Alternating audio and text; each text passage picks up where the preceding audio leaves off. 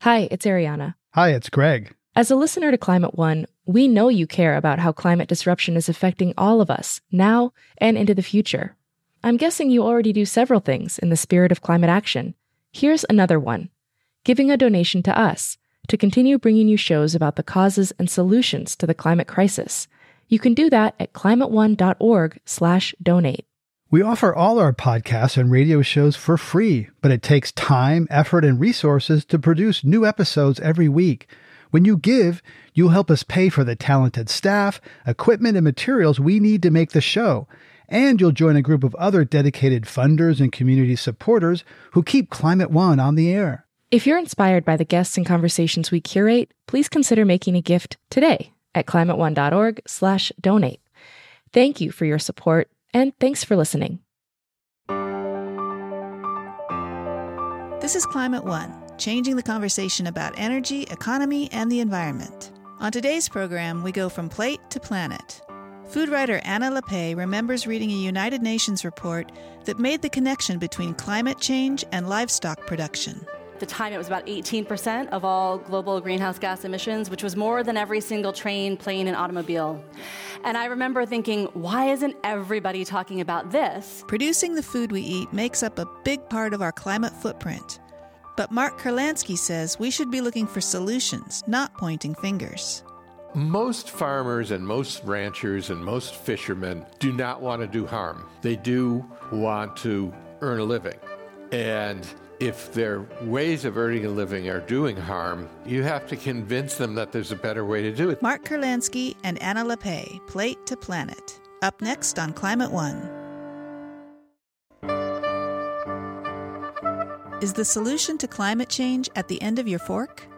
Welcome to Climate One, hosted by Greg Dalton.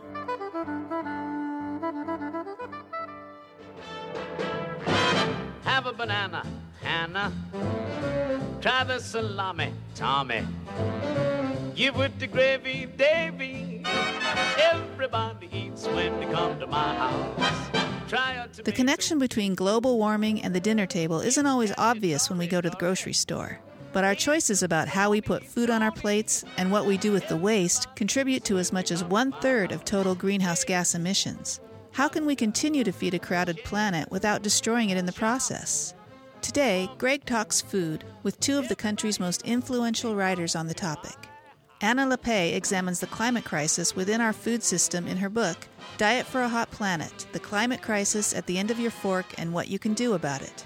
A generation ago, her mother, Frances Moore Lappé, published the revolutionary Diet for a Small Planet. Mark Kurlansky has explored global food history in his best selling books Cod and Salt. His latest is Milk, a 10,000 year food fracas. Here's their conversation. Anna Lappé, in 2006, you read a report, famous report, called Livestock's Long Shadow. How did that set you on the course that you've uh, been writing about? Well, you come from a food family, but how did that? I do. Yeah. Yeah, yeah. So it's not the most dramatic uh, story to tell about how you get sparked about an idea. I was sitting in my Brooklyn brownstone apartment reading a study from the United Nations, uh, but it was really striking to me. Uh, it was a report that, for the first time, experts really tried to piece together the full climate story of livestock and really tried to determine if we look at the whole picture, not just you know the food they're eating and not just the methane they're emitting and not just the transport, but all of it together. What do we get? And what they found is that livestock as a whole sector emitted uh, about, at the time, it was about 18% of all global greenhouse gas emissions, which was more than every single train, plane, and automobile at the time. And I remember thinking, why isn't everybody talking about this? And then, of course, you start peeling the layers even more. We don't just eat meat and dairy, we consume a lot of other things. And you look at the whole story of uh, food related, food sector related emissions. And today, that figure is about 30%. So you heard in your intro, you said 14% is agriculture. Well, that's direct uh, agricultural emissions. But put it all together, uh, all of the aspects of food production from seed to plate to landfill. And you're talking about a third of the crisis. So I got really inspired to dig in, and I ended up writing a book about it, and to this day continue to explore these questions of how food connects to climate. We'll talk about that in this hour. Mark Kurlansky, uh, you write that milk is the most argued over food in human history and also the most regulated. regulated. So, how is it the most argued over? that surprised me. Well, yeah, it's always been argued over for like 10,000 years. Um, and it's not surprising if you think about it. I mean, what is milk? It's this bodily fluid that we're supposed to feed to our babies. And, you know, then it, I, I, nobody knows when this moment was. I would have loved to have been there when, you know, either the mother couldn't produce enough milk or the mother had died and somebody said, Oh, look at that goat over there. Maybe we can use that. I mean, uh, so, always tremendous arguments about mother's milk versus animal milk and many other things. The, the thing about milk arguments is that they don't go away because they, don't get resolved. We just get more and more of them. We keep adding to them. Uh, so there's, you know, there's newer milk arguments and there's really old arguments. I guess the oldest one is whether you should use animals, and then after that, which animals you should use, but which hasn't been resolved. Um, the arguments about uh, raw milk versus pasteurization, which came about in the 19th century, uh, haven't been resolved. And, you know, we have newer ones about GMO crops for food, for feed, and um, I read about donkey milk and camel milk in your book. That those were new to me. I hadn't heard those before, and we've had people here recently with pea milk. Uh, we can make some joke, bathroom jokes about that, but it's like you know, milk from peas. So there's lots of milk substitutes out there. Well, milk substitutes aren't aren't new. You know, the the the, the Catholic Church. There, were, there was this belief in the Middle Ages that milk was blood. Hmm. And so it was a kind of blood, a white blood. And the church uh, did not allow the consumption of blood or red meat on holy days, which were about half the days of the calendar. So that meant that you couldn't uh, you, you couldn't use milk on holy days. So what they did is they used almond milk. They used lots of almond milk in the Middle Ages, and if you look at medieval recipes, they'll say, you know, take a cup of milk or almond milk, meaning, you know, depending on which day in the calendar it is. We wanted to talk to an actual dairy farmer, as we're talking about milk and cows and, and methane. So uh, we talked with uh, the CEO of the St. Benoit Creamery, where he's talking about some of his company's business decisions. I'm uh, Eric Bartom. I'm the CEO of St. Benoit Creamery. We are a small creamery in uh, Sonoma, California. Our milk is very little processed, it's low pasteurized, and it cannot travel much we are completely non GMO and organic. So we know the animals are well treated. This is very important to us. The second thing is that we get milk from Jersey cows, and Jersey cows like to go on pasture. So they're not cows that like to sit on a farm uh, like Holsteins could be. They are on pasture all year long. Of course, the, the, one of the sacrifices is that when you go with this kind of breed, the productivity or the amount of milk that's produced by a cow in a day is certainly less than it can be with a lazy Holstein. The cost or the price that we pay the farmer for the milk is much more, way more, almost three times uh, the price of a regular Holstein cow. So uh, our products are not cheap. Our products are, I would say, expensive on the markets, but it's also for a clientele that is caring about the environment, caring about the animals, and caring about having good food for themselves or for their families. That's the CEO of the St. Benoit Creamery, Eric Batum. Uh, so, Anna Lappé, there's a lot in there. Uh, poke at Holstein cows. We'll get Mark Kurlansky on that. Uh, but the idea that uh, wholesomeness and economic uh, value, uh, environmental concern costs more, is that elitist? Is that true? Well, is it true and is it elitist or different mm-hmm. questions, I think. uh, I would say that, you know, if you want to talk about elitism, I would think the entire way our current food system is structured is inherently elitist, where the worst paid folks in our economy are in the food sector, you know, where you have an entire concentration of wealth, where some of the best paid CEOs are in the food sector, and at the same time you have farm workers barely able to feed themselves. You know, that to me is the elitist dynamic of our food system. Uh, to the cost question, you know, does it cost more to, mm-hmm. say, support, you know, I, I don't know how many of you have had that product. I have. It's quite delicious, and it is quite expensive. uh, it, it can certainly cost more to, say, the individual consumer in the marketplace.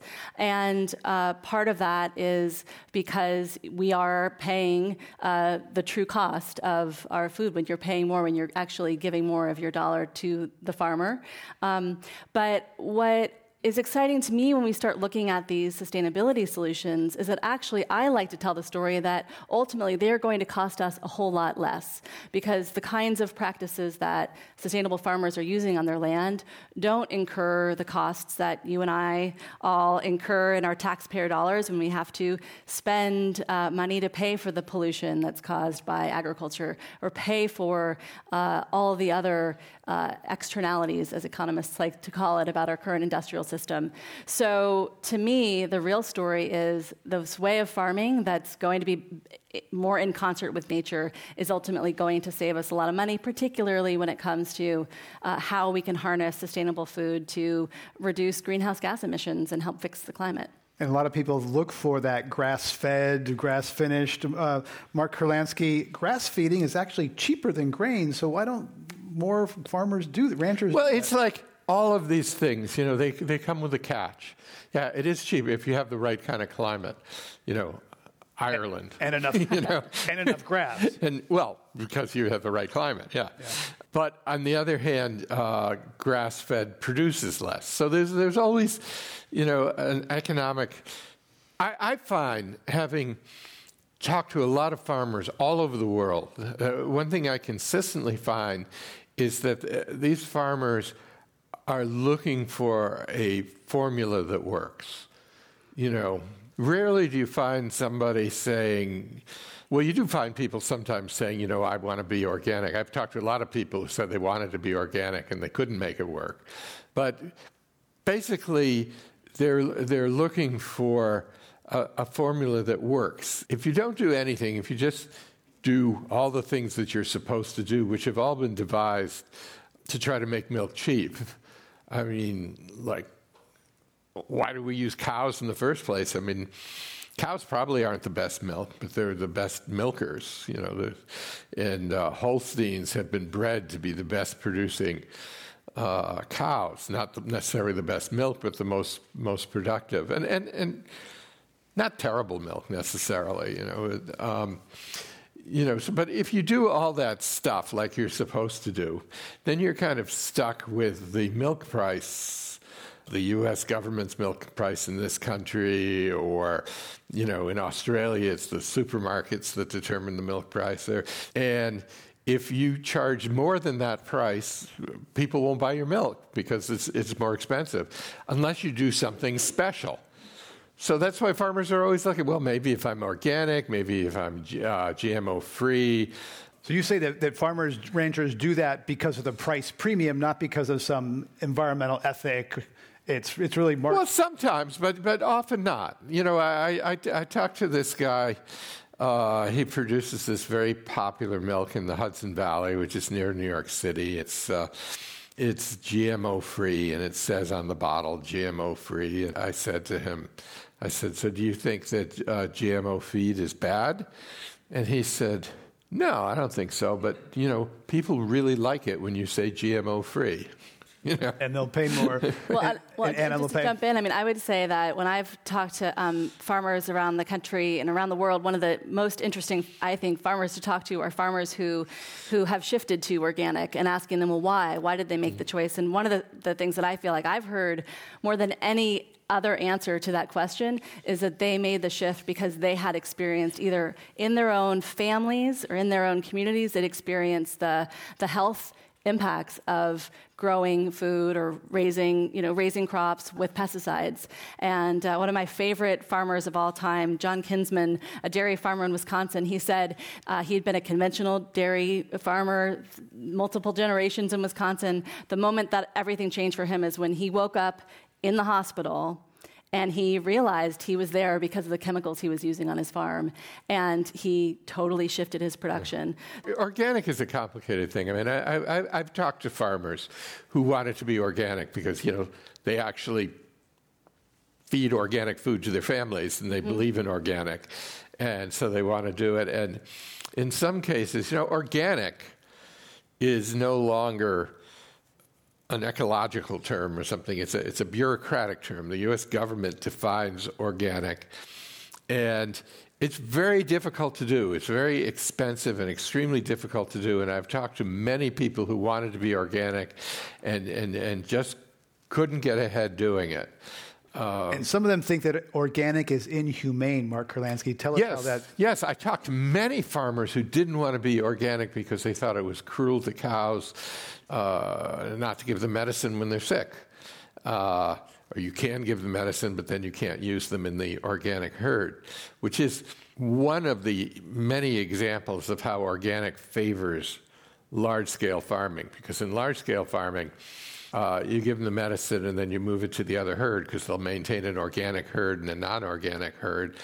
But if you're a family farm with 100 or 200 cows, you can't really do that. And, and I, have I've talked to many farmers who are just really bothered by this, this whole idea and didn't want to do it. And in fact, there is an organization that uh, certifies farms as animal friendly, and they won't certify organic farms.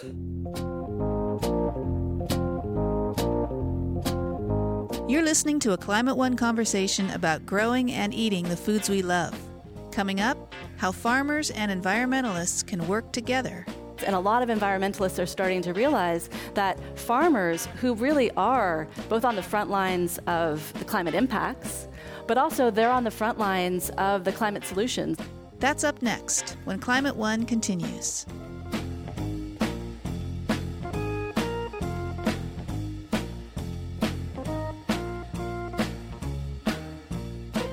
We continue now with Climate One. Greg Dalton is exploring the climate costs of food production with writers Anna Lappé and Mark Kurlansky. Lappé is the author of Diet for a Hot Planet, and Kurlansky's newest book is Milk, a 10,000 year food fracas. Let's continue with their conversation. Anna Lappé, one of the, the other critiques of organic is that it doesn't scale. It can't feed the world organically because it mm. takes so much land, et cetera. Do you, do you agree with that or do you challenge that? Well, I definitely challenge that. Uh, challenge that on lots of different counts. Uh, first of all, I challenge that on the fundamental frame of this question of how do we feed the world and and fundamentally I think it's always important to remind ourselves that uh, fundamentally the, the, the root causes of hunger currently today, and it has been for, for decades and decades, it's not because we aren't producing enough food, it's because of uh, what food we're producing, who has access to it. It has to do with the politics of food. You mentioned I come from a food family, so my mother, Frances Moore some of you may know, uh, she's been drumming home this message for decades now, which is that the root cause of hunger is a, a scarcity of democracy, not a scarcity of food. So, in other words, you know, we could today, we're producing 2,900 calories calories for every man, woman, and child, and yet a billion people are still going hungry. So I always think it's important that we're not just having this debate about what production method is going to be best, but also how do we put that into a bigger context. Uh, with that said, what thrills me about the story of organic farming, or as folks especially internationally call it agroecology, agroecological farming, uh, that's a word I think that doesn't go over so well in the English language, uh, but, but it, the principles of it are, are fabulous. And and what we're finding is study after study showing that actually, when you're applying these agroecological principles, really bringing knowledge to farming and what I would call knowledge intensive farming versus input intensive farming, that actually yields are often comparable with, say, the chemical counterpart without any of the costs, the health costs, and frankly, the cost to the farmer of having to spend money on those inputs.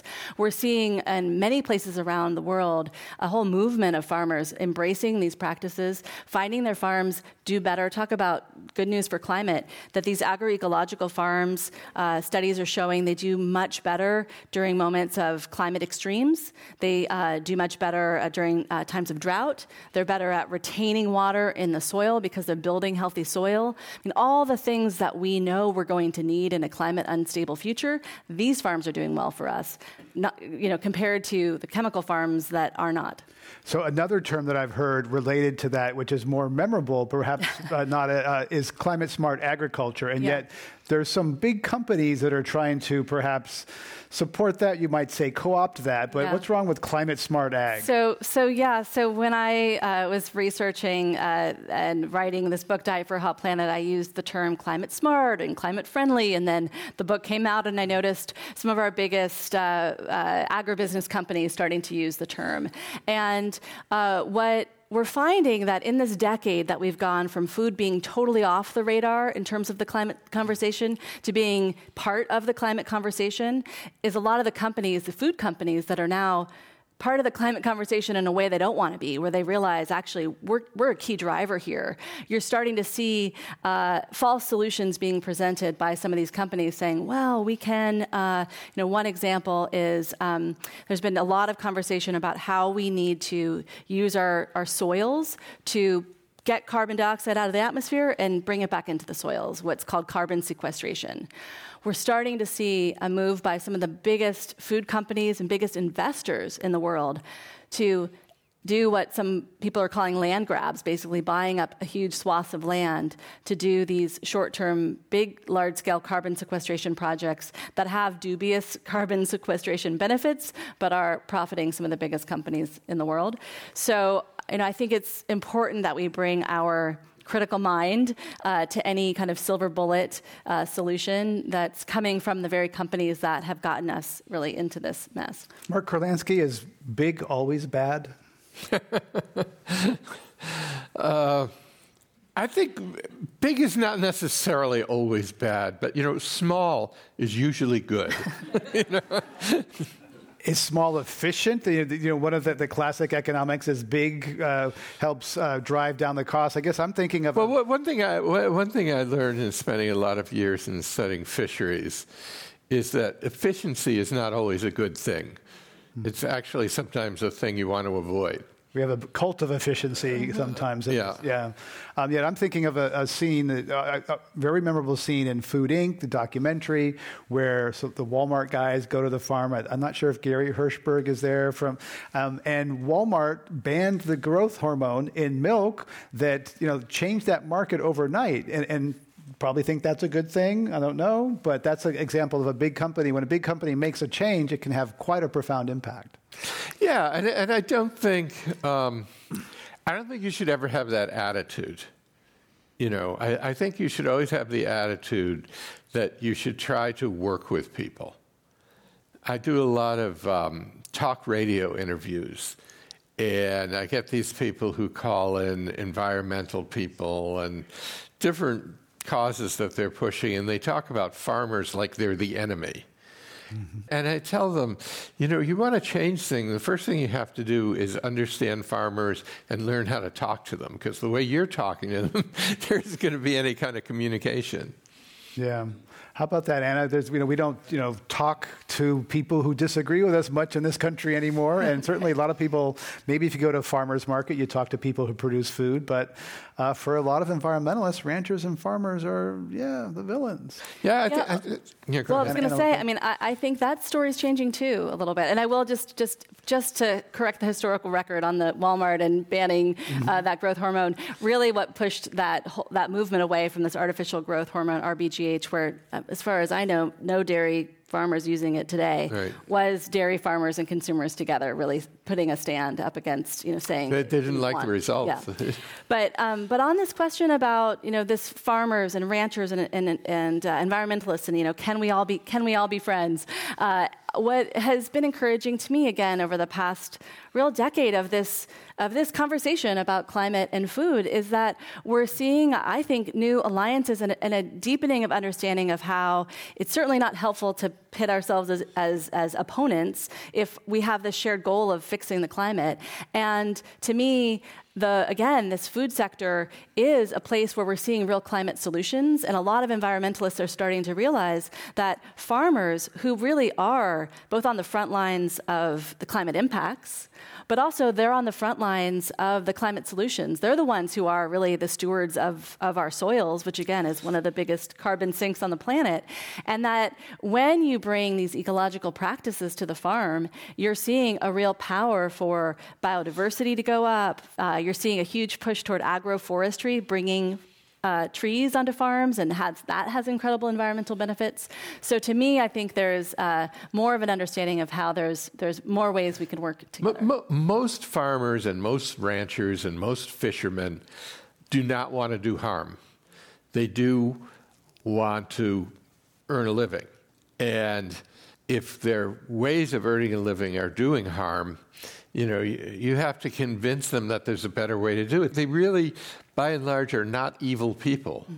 You know, I, have seen with um, fish farming, you know, fish uh, salmon farming uh, was started by Norwegians, and they never wanted to be the bad guys. you know, they didn't they didn't foresee that, and so they, they have gotten concerned about how bad their image is and, and, and have recognized, not all of them, but some of them, the Norwegians who started it actually, um, that they're creating problems and they're doing some things wrong and they're, and they're trying to find solutions and, and they will talk to people. And, they, you know, as a journalist, I can sit down with them and they, and they will say, yes, X, Y, and Z, these things are really bad. We've got to figure out some way to change it. That's the kind of dialogues that have to happen. And another thing, Mark Kurlansky, you write about uh, the shortage of workers in dairy, and there's those robots coming. There's already yeah, there's going to be more and more because you know every farmer I talk to can't get uh, he, he, can't get help. I mean, it's a, it's a really hard job, and there's no money in it, and you know some young guys starting off usually doesn't want to do that unless you know the ones that do do it come from a five generation farming family or something but and are the robots coming there too?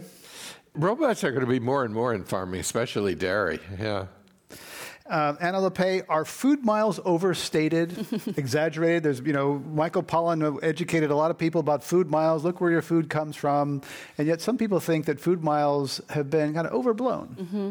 Yeah, that was one of the things I was really curious about. And, and actually, if you look at the the the, the science around you know, what percentage of your of the uh, greenhouse gas emissions associated with the transport of your food, you know, what percentage of your uh, of your food that is, it's it's actually a relative relatively small percentage. But what I would sort of caution folks to, to do, though, is not say, okay, then we can, you know, get this food from halfway around the world and get this food from you know the other halfway around the world uh, is that local is often proxy actually for a whole suite of other benefits of your food. Uh, so you know when when a, when a Michael Pollan is talking about supporting and buying local food, I'm pretty sure Michael is not meaning you know the, if you live near a Twinkie factory, go buy the Twinkie, right? He's he really means support your your region of your regional food shed. He means, you know, go to the farmers that are promoting biodiversity, that are that are keeping your land protected from sprawl, that are, you know, tending to you, your watershed. The you don't think the local want. Twinkies are better? So I don't know. I don't live near a Twinkie factory, as far as I know. So, no, but you know, I, I um, you'd mentioned this book I had done, uh, uh, Food of a Younger Land, which was. Uh, uh, food writing that was done for the WPA in the 1930s. Hmm. And um, the food was all local. And, you know, one of the results of that that you could see was that in most places people ate really badly in the wintertime. Uh, if you read this book, you're going to think twice about being a locavore. Mm-hmm. Well, it's a luxury that certain people in Mediterranean climates have. Right. Yes. Right. And, you know, I think to me, uh, what is important to, to realize when you, when you bring up this food miles question and start thinking about it is it really starts drilling you down then to this question of, well, then what is the most important thing if you care about the environmental impact of your food or you want to eat a more climate friendly diet? It's really a question of what are you eating? How was it grown? Where was it grown? And uh, because most of the, the percentage of greenhouse gas emissions associated with your food come from that agricultural production slice. It's about 80 to 85 percent. So that brings us into you know what we what have the most impact. Why? Yeah. What is food? And uh, Anna Lappé, you have a, a, a TEDx talk about uh, empathy for both for for for workers, and so talk about the collective empathy of food and. Yeah, so uh, I was talking in that speech this this idea of this way that food can actually elicit our innate sense of empathy. Uh, I started thinking about it as I started reflecting on the farmers and farm workers I'd met, and started realizing that you know when I make food choices for myself and uh, my family, you know I do really think about how does this food choice not just feed my two daughters the, the healthiest food for them, but it really does create the sense of empathy in me where I think about, you know, was there a farm worker mother living in Salinas Valley who had to be exposed to chlorpyrifos, a toxic insecticide, to grow the lettuce that I'm giving my kids for dinner. And realizing that for me, for instance, choosing food that isn't grown with toxic pesticides is an empathetic choice, that it's both both really about my care for myself and really my kids, but really it's about caring for people all across the food chain, and and how I think food can be this this act of expression of that collective empathy for the farmer you're never going to meet, the farm worker you're mm. never going to meet, the butterfly and bee you're never going to see buzz by, but you know was saved because you didn't purchase the food that was grown with the neonicotinoid that killed those bees and butterflies. So I think there is a way that it can tap us into, I think, a really beautiful part of human nature, which is our capacity to feel empathy. Yeah. Can, I, can I just talk a minute about pesticides? Because it's an interesting example. You know, before uh, DDT was developed during World War II uh, because American troops in the Pacific were getting a lot of malaria. And um, before DDT came along, basically what farmers did was what is called biological control, which is you bring in the bug that eats the bug that you want to get rid of. Mm-hmm. And it's a very difficult and complicated thing because you're talking about, you know, in, invasive species and bringing in things that weren't supposed to be there.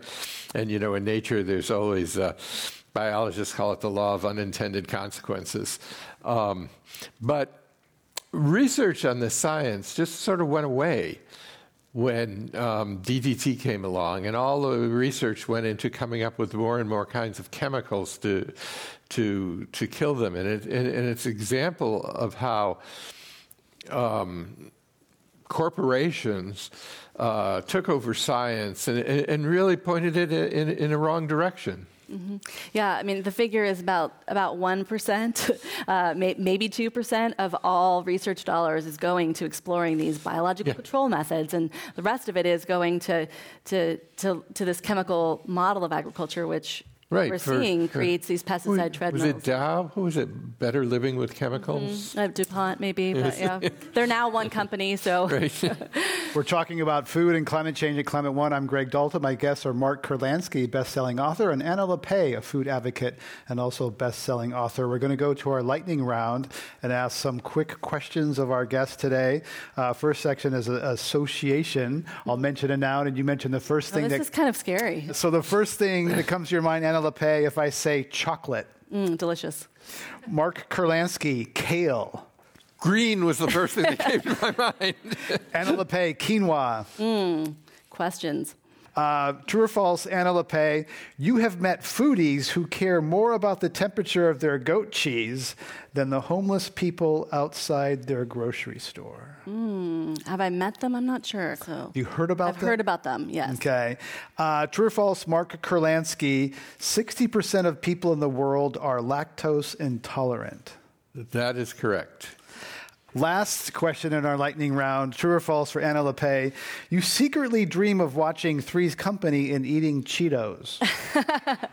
oh, is that, that you're, you're, quoting me? So I, I guess sometimes I, I, in this TEDx talk, I confessed that as a child, uh, we had to keep our um, television locked in a closet. It would only come out occasionally. And, you know, the closest thing I got to junk food in the kitchen was, you know, I think a rice cracker and maybe some honey on top of it. So I said, you know, secretly sometimes I would dream of eating Cheetos and watching Three's Company. All right, let's give them a round for getting through that gauntlet of the lightning round here at Climate One.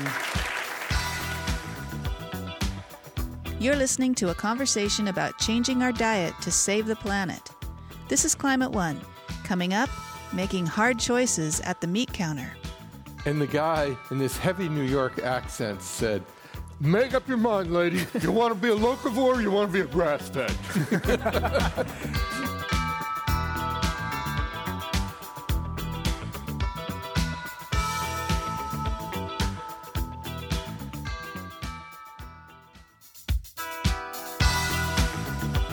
You're listening to Climate One. Greg Dalton is talking with authors Mark Kurlansky and Anna Lappé, Both have written books on global food production and its connection to climate change. Let's get back to their discussion. Here's Greg. So, Anna Lappé, someone who wants to eat a climate friendly diet, what should they eat? What should they not do? Well, yeah, that's a good question. And kind of depends what your starting point is, what you might need to shift off and on your plate. Uh, for the average American who's consuming about twice as much protein as their bodies can use, and if you overconsume protein, you don't store it for later, it's essentially wasted calories. I would say a really good place to start for the average American is removing some meat uh, off that plate. Uh, we know that uh, currently the way we're producing our beef cattle in particular uh, have a really high climate uh, footprint. And so, in particular, looking at uh, shifting away from the beef you find in the supermarket, I uh, have been digging into the, the, the, evidence about, you know, is it possible that 100% grass fed beef managed on pastures using, uh, you know, really, really uh, complex systems to make sure that the cattle are helping build up the soil carbon content. I think there's some really interesting science around that. Can the typical consumer find that in the supermarket?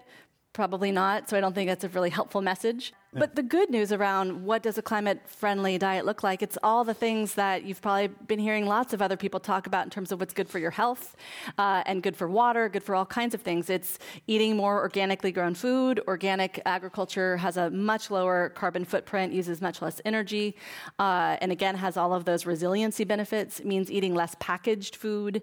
It means eating more in season. Uh, it, all these things that, you know, those are the, the lessons we're learning about what a healthy diet looks like. So there's a good, a nice synergy between what's good for the climate and good for you. And then the final thing I would say is to not waste your food. We in the U.S. are wasting about 40% of all food that we could uh, eat.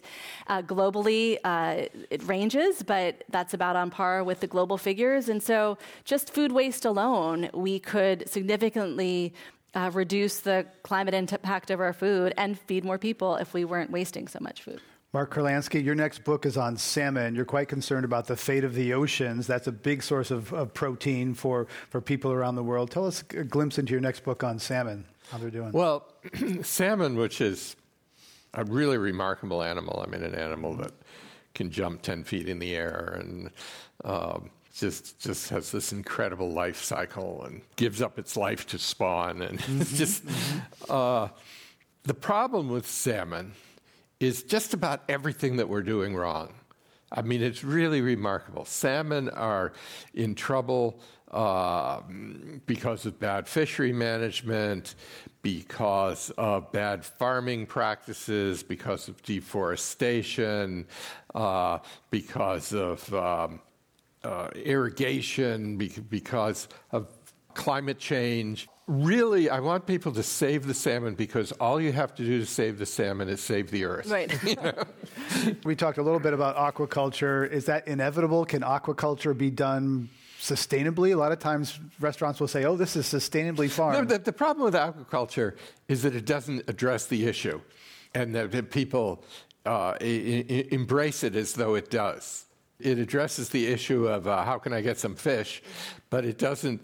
You know, these these animals are dying out because of what we are doing to the planet, and the fact that we can create a few fake ones doesn't in any way address the problem of what we're doing to the planet. Lappé, there's some companies that are doing what's called clean meat, which is you know either beef uh, uh, burger without the cow, you know uh, tuna fish sandwich without without the tuna.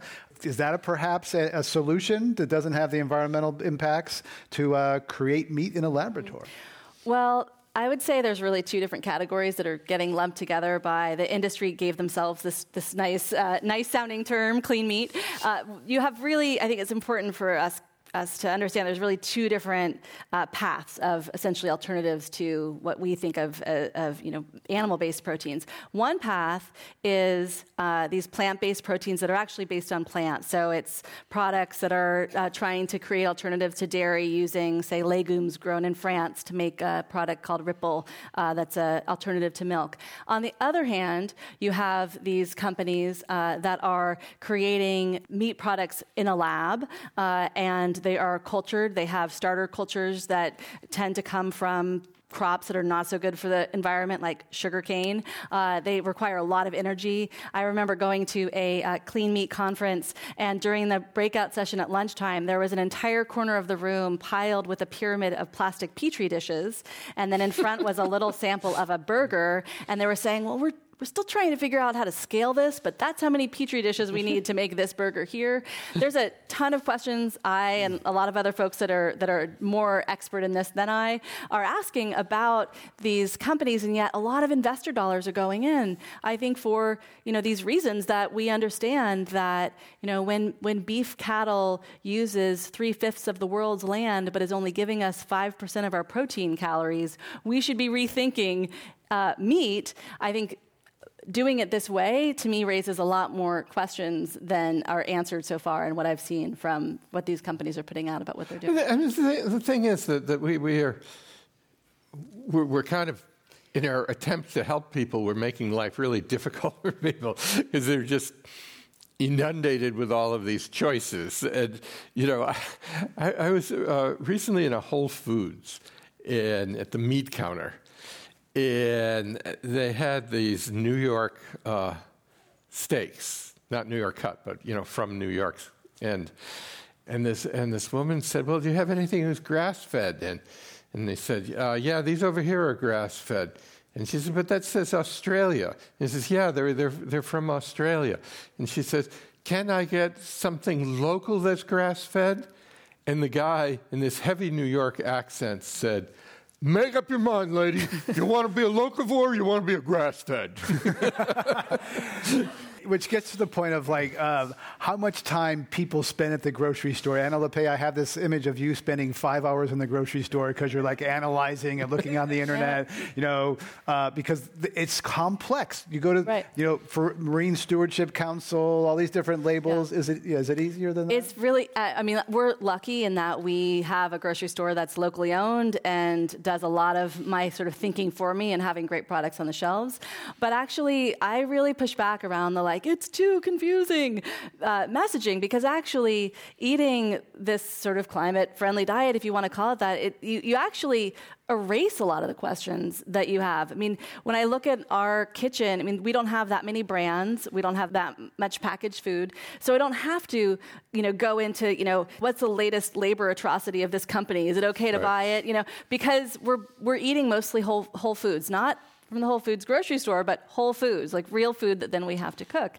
Um, what I would say, though, to this, like it's it's complicated, is, and we haven't really touched on this yet together, is that to me, then the story needs to wrap into what are the policy changes we need to make so that we as individual consumers don't have to. It's not all on us, right? We don't have to be constantly bombarded with, you know, is this label telling us the right thing? Does this have some toxic pesticide? We should have a set of policies that raises the floor so that when you go into the grocery store, you don't have to worry, does that can have a lining that might make your kid sick? Does that company produce palm oil in Indonesia that's going to worsen climate change? We should be setting policies in place so that that floor gets raised so we as individuals don't have to be doing that thinking. Mark Kurlansky, some of the things that, that people cons- are concerned about in the fish, for example, there, there's some myths about safety, and there's one about uh, people have all heard, probably heard about uh, salmon that's that's dyed with you know the, the same things that the Shirley Temple cherries are, or something like that. Uh, is that true? No, it, it's you know when they first started uh, farming salmon uh, when you farm salmon, it's not, it doesn't have the kind of crustacean diet that it has at sea, and so the flesh doesn't turn that pink color. It's, it's white, which they were fine with, but nobody bought it. And for a while, they tried to market it as white salmon, but no, nobody wanted it. So they uh, got the stuff from the crustaceans to feed to the uh, farmed salmon so that they would have that color. And a lot of people, you know, they, they think they're giving them red dye number two or something. It's, it's, it's not. They're just sort of recreating what, what would happen at sea. I mean, there's, there, there's, there's a lot of issues with, with farmed salmon, but that really isn't one of them.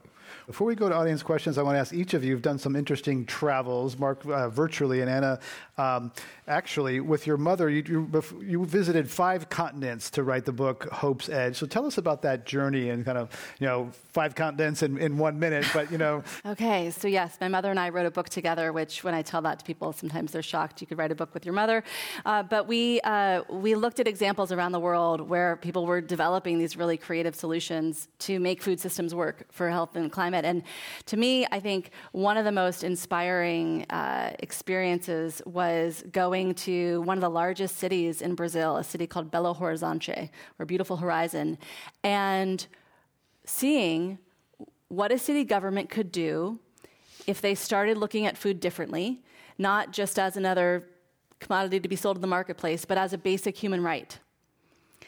And if food becomes a human right, then all of a sudden these elected officials in the city had a whole different frame of mind about policymaking about well then it's our responsibility as the elected officials here to ensure that everybody has a right to access good healthy food. And what we saw was within a decade they had innovated all of these incredible policies which in one minute i won't have time to go into uh, but they had decreased infant mortality by something like 73% they had decreased hunger by some huge margin. They had helped all the regional farmers by connecting them to urban consumers. And they had really really I would not say solved hunger, but as one of my friends put it, who wrote a whole book about this, uh, they had begun to end hunger. And uh, that was to see that on a scale, you asked about scale, to see that on a scale of a huge city really doing this incredible work through, again, really creative policies was really inspiring. And some of those policies that we witnessed there in Belo, now I have seen spreading all around the world. Let's go to our audience questions. Welcome to Climate okay. One. Thank you. Very good program. My name's Tom McCone. Uh, there's growing bipartisan interest in a, a, tax or a fee with dividend on carbon in the energy sector. How will that play out on the carbon footprint in the food sector? Make it better, make it worse, impact health, or improve health? I think um, what I, how I would answer that actually is to give an example of what we're seeing here in the state of California that I think is really exciting and I think most people don't know about, which is how can we look at the revenues from uh, cap and trade policies like we have here in California? How can we ensure that some of those revenues are going into agricultural systems that will be good for the climate. So they'll be benefiting farmers and also helping farmers develop the kinds of practices on their land that are going to reduce the uh, emissions from the ag sector in California. And there's a network in California called the California Agriculture and Climate Action Network, or CalCAN, that actually developed this really creative policy and amazingly so, got it passed. And now there is revenue coming into California farmers to look at how can they bring these conservation practices to their farms. And so it's policies like this that can help farmers do what is complicated stuff on the farm, do it, do it more, do it better, and get some compensation for it. Let's go to our next question. Welcome. Hi, my name is Hope Zabronsky, and I work for an environmental nonprofit. And my question to you all is how do you believe we can pay the true cost of food while also taking into consideration equity, traditional cultures, and socioeconomic status? Anna Lappé? Yeah, that's a, a great question. And, and it gets back to this both the human right to food uh, and also the the right of peoples to uh, indigenous peoples to their land. And uh, one of the, the facts that I heard recently is 75% of the world's biodiversity is on the land held by indigenous peoples around the world. And so we really want to be thinking about how do we protect that land? How do we protect those peoples and the rights to their land? And um, and you know, not to keep coming back to policy, but you know, I think it does. It comes back to where, how are we regulating our agricultural system, and how are we forcing those that are really uh, the drivers of these costs paying paying those costs. So, um, so right now, for instance, I was just looking at how much the uh, factory farm industry in this country, how much uh, antibiotics are used. You mentioned this is an issue in dairy. Well, antibiotics are used rampantly in our industrial agricultural system. About three quarters or more of all antibiotics used in this country. It's not used in hospitals, but it's used in factory farms. And only a tiny bit of that is actually around animal health. The largest reason why we're feeding animals antibiotics is actually to promote growth, because it promotes growth really fast. And if you look at the cost, the healthcare costs we're experiencing of antibiotic resistance, that's a huge cost. Now, is the pharmaceutical company that's providing those antibiotics to that factory farm paying any of that cost? Is the is the is the producer that's feeding the animal you know that that product paying any of it? No. So to me it's a complicated question of how do we get some of these costs revealed and how do we get uh, uh, regulations and policies in place so that those that are really causing this impacts, uh, carrying some of the burden, um, or a regulation in place that, say, in the case of antibiotics, there's been um, work going on for, for decades to try to uh, force companies to disallow companies uh, to use uh, subtherapeutic levels of antibiotics. Anna Lappé is a food advocate and author. We're talking about food and climate change at Climate One. Let's go to our next question. I'm Don Lawrence, an old football coach. My question is this just over the last 200 years, the increase in population, does that affect climate change more than a lot of things? And the multiple is keep on going. Thank you.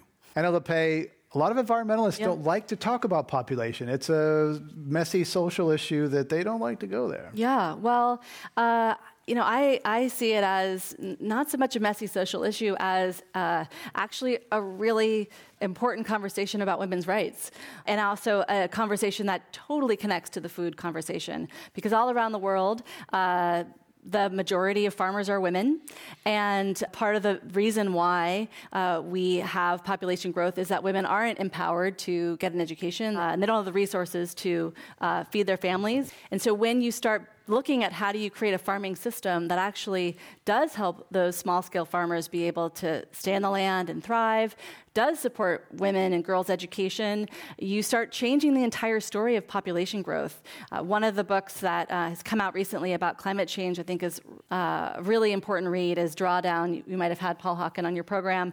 But one of the biggest areas for uh, how we address climate change that he talks about in that book, and many other folks have said, is women's rights, uh, education for girls, and that actually that you know you hear demographers say we're going to double the world's population by whatever year they like to say, and those demographic changes are not set in stone, and actually they can when you invest in women's education and when you invest in supporting girls, you know that that entire story changes. Greg Dalton has been talking about how the food we eat helps heat up our planet and some possible solutions. His guests were Anna Lappé, author of Diet for a Hot Planet The Climate Crisis at the End of Your Fork and What You Can Do About It. And Mark Kurlansky has written the bestsellers Cod and Salt. His latest book is Milk A 10,000 Year Food Fracas. To hear all our Climate One conversations, subscribe to our podcast at our website, climateone.org, where you'll also find photos, video clips, and more. If you like the program, please let us know by writing a review on iTunes or wherever you get your podcasts. And join us next time for another conversation about America's energy, economy, and environment. Climate One is a project of the Commonwealth Club of California. Kelly Pennington directs our audience engagement. Carlos Manuel and Tyler Reed are producers. The audio engineer is Mark Kirschner. Annie Chelsea and Devon Strolovitch edit the show. The Commonwealth Club CEO is Dr. Gloria Duffy. Climate One is produced in association with KQED Public Radio.